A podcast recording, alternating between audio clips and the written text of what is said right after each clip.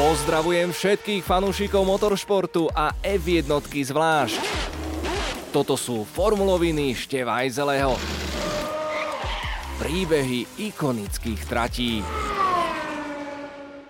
F1 sa vracia do Európy. Štvrtým podujatím je ikonická Imola a aj zimomriavkové príbehy z pera Braňa Ježíka. Ešte viac kvalitného obsahu nájdeš na redbull.sk lomeno formuloviny alebo na f1online.sk. Keď v roku 2020 pandémia koronavírusu prevrátila kalendár Formuly 1 hore nohami, dostali príležitosť usporiadať veľkú cenu trate, pri ktorých mene by si fanúšikovia za normálnych okolností už len nostalgicky povzdychli. Návrat do kalendára tak zaznamenal aj okruh, ktorého meno sa bude už navždy spájať s jedným z najtragickejších víkendov v celej histórii tohto športu. Imola je zmesou starého a nového. Vysokorýchlostné zákruty lemované nepodajnými betónovými múrmi sú v kontraste s moderným komplexom boxov dokončeným v roku 2008. Niekdajší domov Veľkej ceny San Marina napriek tomu ukázal, že stále nestratil nič z toho, čo ho preslávilo v minulosti. Trať zo starej školy, ktorá bola dejskom triumfov, tragédií, ale aj polemík, predstavuje výzvu pre jazdcov. A to všetko pri priemernej rýchlosti blížiacej sa v kvalifikácii až k 240 km za hodinu. Vďaka malým únikovým zónam neodpúšťa žiadnu chybu. Stručne povedané, je to miesto, ktoré odmenuje tých najodhodlanejších jazdcov. Zákruty ako Aqua Minerály a Piratela dokážu aj dnešným pilotom poriadne zdvihnúť hladinu adrenalínu. Ikonický okruh nájdete na južnom okraji mesta Imola v srdci regiónu Emília Romagna, 40 km juhovýchodne od Bolone, ktorá tvorí akýsi vstup do motoristického údolia, kde sa nachádzajú sídla najznámejších talianských automobiliek. Modena je vzdialená 85 km, Maranello 80, zatiaľ čo Faenza, ktorá je sídlom juniorského týmu Red Bullu Alfa Tauri, je od brán okruhu vzdialená len 16 km. Myšlienka trate vhodnej pre motoristické preteky sa začala presadzovať koncom 40. rokov minulého storočia. Hoci tí znalejší by mohli namietať, že pretekať sa na tomto mieste začalo už v roku 80 pred našim letopočtom, keď tu Rímania postavili amfiteáter pre gladiátorské preteky vozov. V povojnovom období miestni fanúšikovia motorizmu aj s veľkou peňažnou podporou miestnej samozprávy zorganizovali prvé preteky v uliciach mesta. V roku 1946 vypracovalo mesto Imola projekt výstavby cesty do mesta Codrigano. Alfredo Campagnoli, mladý geodet Mestského úradu a zároveň motocyklový načenec, hovoril o projekte novej cesty s niekoľkými priateľmi. Počas týchto rozhovorov vznikla myšlienka vybudovania okruhu na pahorkatých svahoch za Imolou v oblasti Monte Castellaccio. V nasledujúcom roku kampaňoli s partiou ďalších nadšencov navrhli pôvodnú trať dlhu 3800 metrov, na ktorej by bolo možné organizovať preteky cestných motoriek, ale aj v motokrose. Na podporu svojich plánov si získali aj prezidenta Imolského motoklubu. Cesta k vybudovaniu okruhu však bola ešte pomerne dlhá. Spoločnosť na výstavbu a správu okruhu bola založená 25. novembra 1947 pod skratkou ESTI. Jej prezidentom sa stal istý účtovník Tomaso Maffei Alberti, ktorý sa obrátil na Enza Ferrariho so žiadosťou, aby navrhol prípadné zmeny konfigurácie nového okruhu. Na jar roku 1948 sa skutočne Enzo spolu s bratmi Maseratiovcami a ďalšími staviteľmi zúčastnili inšpekcie na mieste, kde mala vzniknúť nová trať. V Taliansku v tom čase stále existoval jediný permanentný okruh v Monze. Pri ostatných pretekoch na Apeninskom polostrove preto čakalo na organizátorov zložité vybavovanie dočasného uzatvorenia verejných komunikácií. Celková dĺžka trate sa v súlade s vtedajšími medzinárodnými normami zvýšila na 5 kilometrov. Konečný projekt schválil Talianský národný olimpijský výbor, ktorý sa rozhodol podporiť aj jeho výstavbu. Základný kameň bol položený za prítomnosti Enza Ferrariho 22. marca 1950 a po 150 tisícoch odpracovaných hodín sa o 2,5 roka neskôr na ešte nedokončenom okruhu uskutočnili prvé testy. Trať si vyskúšal motocyklový šampión Umberto Massetti na svojom motocykli Gilera a Enzo Ferrari nechal pre svojich jazdcov Alberta Ascariho, Gianniho Marcota a Luigiho Villoresiho priniesť dve nové autá 340 Sport, ktoré dosiahli priemernú rýchlosť 149 km za hodinu. Mnohé časti trate boli rozšírené a vynovené v období medzi rokmi 65 a 66, Postavená bola krytá tribúna a boxy pri cieľovej rovinke. V zákrute Tosa pribudla nová výbehová zóna a prírodná divácka tribúna na svahu. Objavili sa aj prvé zvodidlá v najkritickejších úsekoch. Na zahájenie prác prišiel 23. januára 1965 osobne aj Enzo Ferrari, ktorý trať pri Imole zaradil k najzaujímavejším okruhom v Taliansku, pretože kládol nároky nielen na jazdcov, ale aj na autá. Vo svojich pamätiach ho dokonca nazval Malým Nürburgringom. Mimochodom, okruh nevždy niesol meno tejto automobilovej legendy.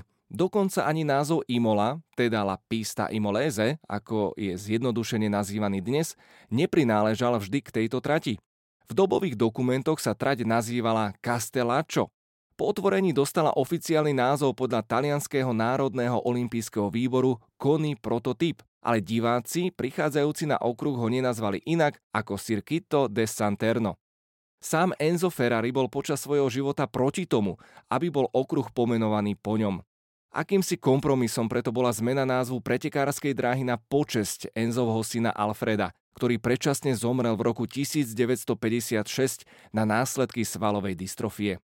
Komendatóreho meno pribudlo až po jeho smrti 14. augusta 1988. Ďalší medzník prišiel v sezóne 1980, keď sa v Imole konal 51. ročník Veľkej ceny Talianska a Monza prvý a jediný krát chýbala v kalendári Formuly 1. Preteky zaznamenali veľký úspech a popularita Ferrari znamenala, že od nasledujúcej sezóny sa celé štvrťstoročie v Taliansku konali dve veľké ceny. Zatiaľ, čo sa Veľká cena Talianska v nasledujúcom roku vrátila k svojmu pravidelnému miestu konania, Imola získala štatút Veľkej ceny San Marina. Od roku 1981 obe trate existovali v náoko dokonalej harmónii, hoci ich rivalita pretrváva dodnes. Samotné kniežatstvo sa nachádza necelých 100 km od okruhu, ktorého kapacita je takmer dvakrát vyššia ako počet obyvateľov žijúcich v San Maríne. Imola spravidla otvárala európsku časť sezóny a týmy až tu zvykli predstavovať svoje nové monoposty a neskôr aj honosné motorhomy, čo znamenalo aj väčšiu pozornosť médií. Až do roku 1990, keď sa do kalendára vrátil Interlagos, bola Imola jediným okruhom, na ktorom sa jazdilo proti smeru hodinových ručičiek. Napriek pridaniu šikán bol okruh stále nebezpečný. Hlavne rýchla zákruta Tamburello a jej veľmi hrbolatý povrch robila jazdcom problémy. Najvyššie v tomto mieste bola len malá výbehová zóna kvôli blízkej riečke Santerno, ktorú od trate oddeloval betónový múr.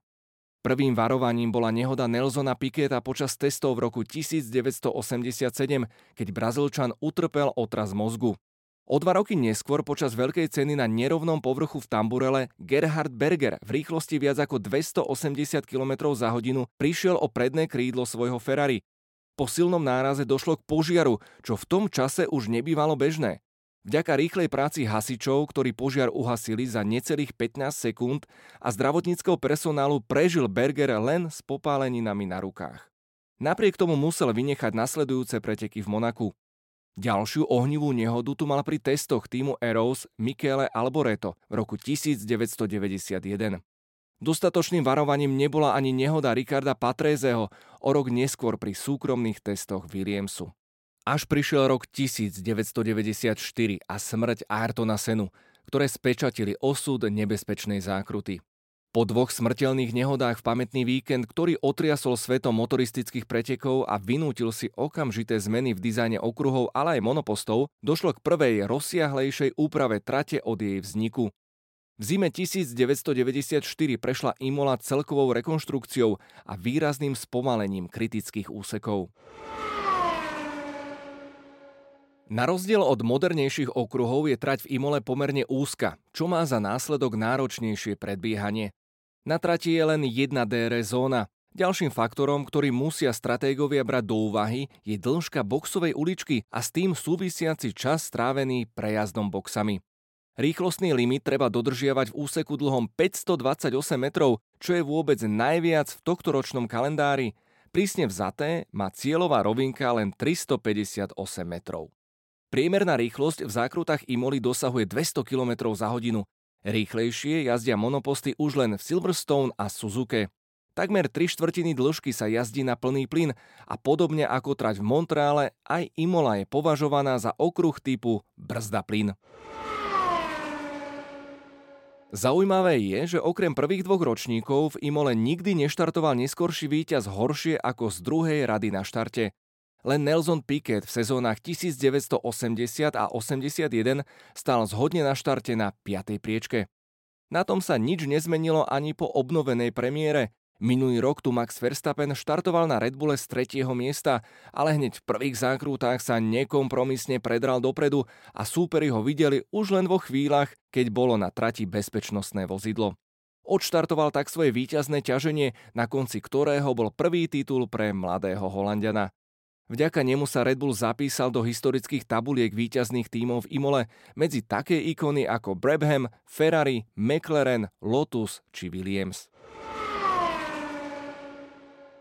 Aj tento rok sa preteky v Imole môžu píšiť aj trochu kurióznym rekordom. Veľká cena s najdlhším názvom v histórii F1. Celý oficiálny názov totiž znie Formula One Rolex Gran Premio del Made in Italy e del Emilia Romagna.